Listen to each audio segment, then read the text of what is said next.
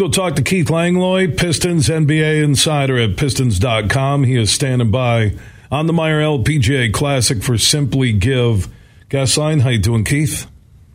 I'm doing well. Thanks for having me. Uh, take me inside that draft lottery day and what the mood was. I know what it was with the fans uh, when the Pistons ended up with the fifth pick when they were hoping to get number one. Yeah, I'm sure. You know, I think the the most uh, disappointing thing about it was as uh, you know, and then I was at the uh, Pistons, uh, you know, uh, headquarters there in downtown Detroit, and they had they had a bunch of fans in for an event for a party, and you know they were all watching as the uh, you know they count down from 14 and they, they get to six and it, and it held form. There had been nobody that jumped up, so you're thinking, you know, the reality is you knew all what the odds said that there was it was basically a coin flip that the Pistons would be picking fifth as opposed to a top four pick.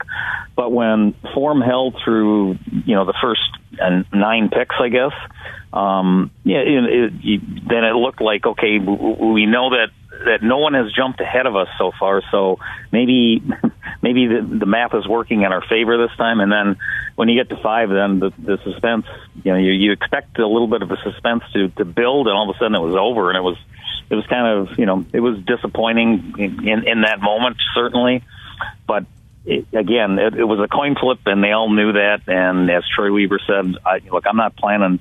We don't build our strategy around winning the lottery. That's what that's why they call it a lottery. So yeah, obviously disappointing and especially so because in a year where you're you're you're they're talking about Victor Wembanyama coming in as perhaps the, the most hyped prospect ever and you know the most desirable uh, lottery prize since at least Anthony Davis and probably LeBron James before him and 20 years ago.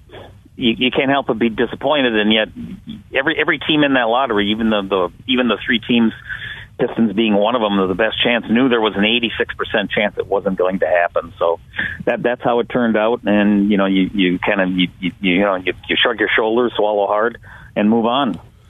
So now with the fifth pick uh, in the summer's draft on the NBA side, uh, the Pistons. Yeah, it's it's one of the weaker drafts. I'll be honest. I get the the Victor side of things and the generational potential, but man, as I go through these mock drafts before and after uh, the lottery night, uh, it it it might be uh, the weakest stateside NBA draft I've ever seen. Well, wait till next year. that one's that was supposed to be worse. Um, I, I think that I think that this draft is. Um, I, I don't know that we know enough about it to, to qualify it as weak or strong, and mostly because of of the the disparity in backgrounds of, of of the people that are projected to be at the top of the draft. Look, we're used to we've gotten used to one and dones, and and we I, you know I think scouts know how to kind of uh, project how single season production in college will extrapolate when these guys are 19 and playing against you know college seniors uh, how to extrapolate that. They know how to extrapolate for yeah after you know roughly 30 years of of dealing with international prospects. Now they look they look at someone's production and as a young player in, in the European pro leagues and know how to extrapolate that.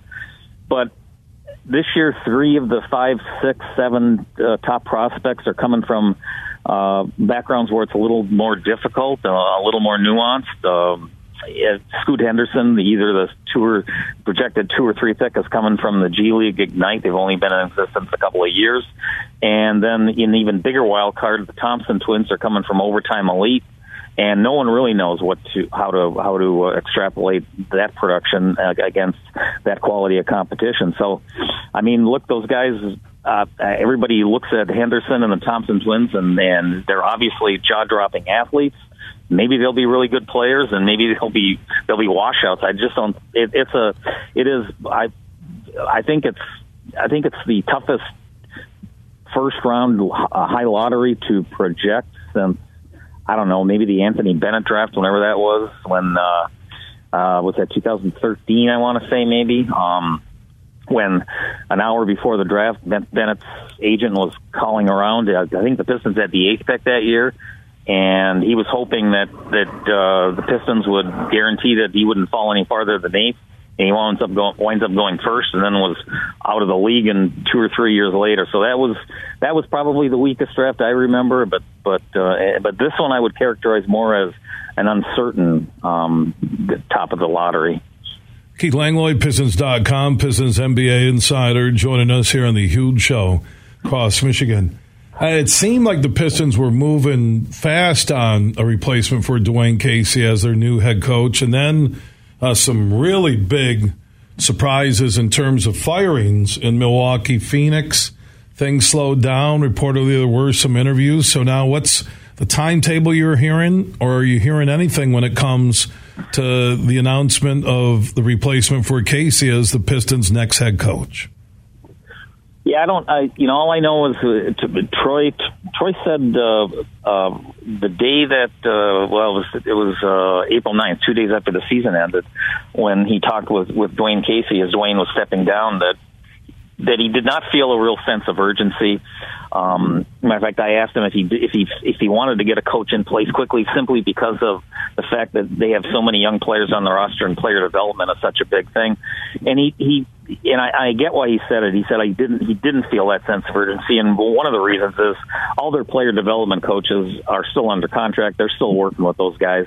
Um, but I, I think you know, look, this is a really busy time of year for NBA front offices. I know that's hard to kind of wrap your head around. The season ends, and you're thinking, what, what could they possibly be doing? That there's draft prep, and and the way the NBA does it, unlike you know the NFL maybe or baseball, free agency and the draft come uh, basically right on top of each other. Um, so there's a lot of groundwork being laid here, and I, they, they honestly they don't need a coach in place. There's no real reason to have a coach in place. Even even on draft night, there's no real reason to have a head a head coach in place. So I don't think I think Troy is is focused primarily on, you know, he's got a lot of irons in the fire, and he certainly is capable of multitasking, but the, the the priority certainly through with the combine just wrapping up and all the pro days going on right now.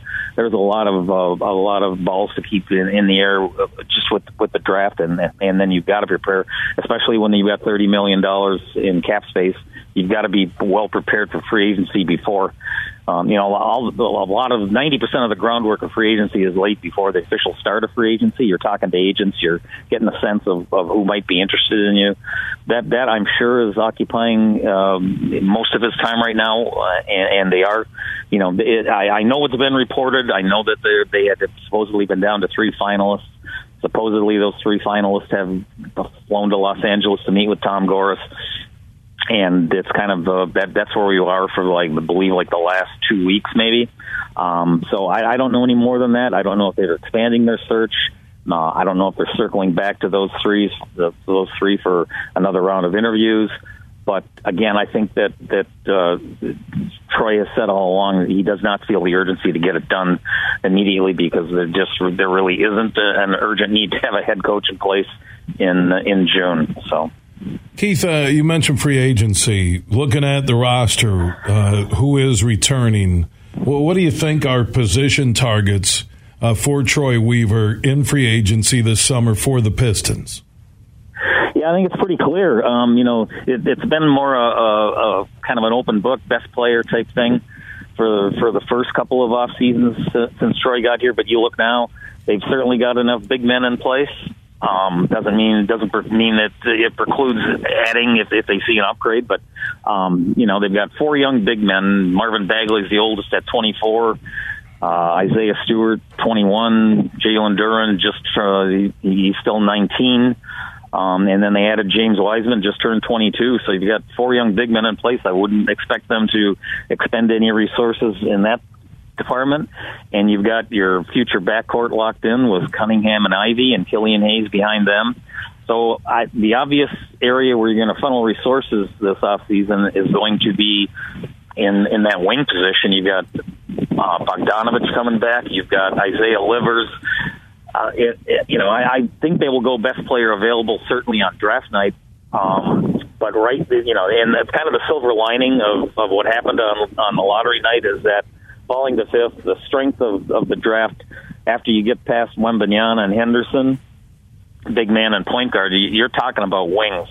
So I think they will probably add a wing in the, on draft night, and you know, look, it, it, they they could certainly use their thirty million in, in cap space the way they have in, in the past couple of off seasons in, in to facilitate trades. As a matter of fact, I would I would be kind of leading that way. It's a it's a thin free agent crop this year. I would kind of expect them to to use that cap space in, trades, but I would expect the target to be someone who you know who's someone in that six seven six nine range who, who can shoot a little bit play some defense and best of both worlds. Hopefully, do both, but uh, certainly one or the other.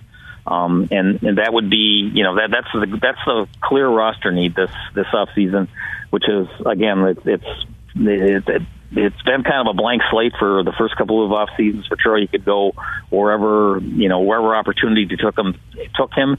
This year, it's more clearly he's got to focus on that wing position. Yeah, a slasher too, uh, not just a shooter. I think when you look at Bogdanovich and Ivey can take it to the rack, and Cade is more of a shooter. And you're right with Wiseman, uh, Duren, uh, Bagley, and Stewart. They're loaded. I, I think a couple of those guys could be gone. But I'd like to see a slasher at power forward, either with the big money, with the thirty million in free agent cash, or if you find a slasher you can get with that fifth pick. So they got options coming off of 17 wins. I think they need to show dramatic improvement uh, to kind of create new confidence uh, in this squad. Keith, always appreciate. Uh, the conversation. We'll talk again either as we get closer yeah. to the draft, free agent signings, or if the Pistons name a new head coach. Thanks, Bill. Anytime. All right, Keith Langlois checking in on the Meijer LPGA Classic for Simply Give Guest Line. Don't forget Father's Day week. It's one of America's top golf tournaments. An incredible uh, six day event at the Blythefield Country Club, Plainfield Township. All the info and tickets at MeijerLPGAClassic.com.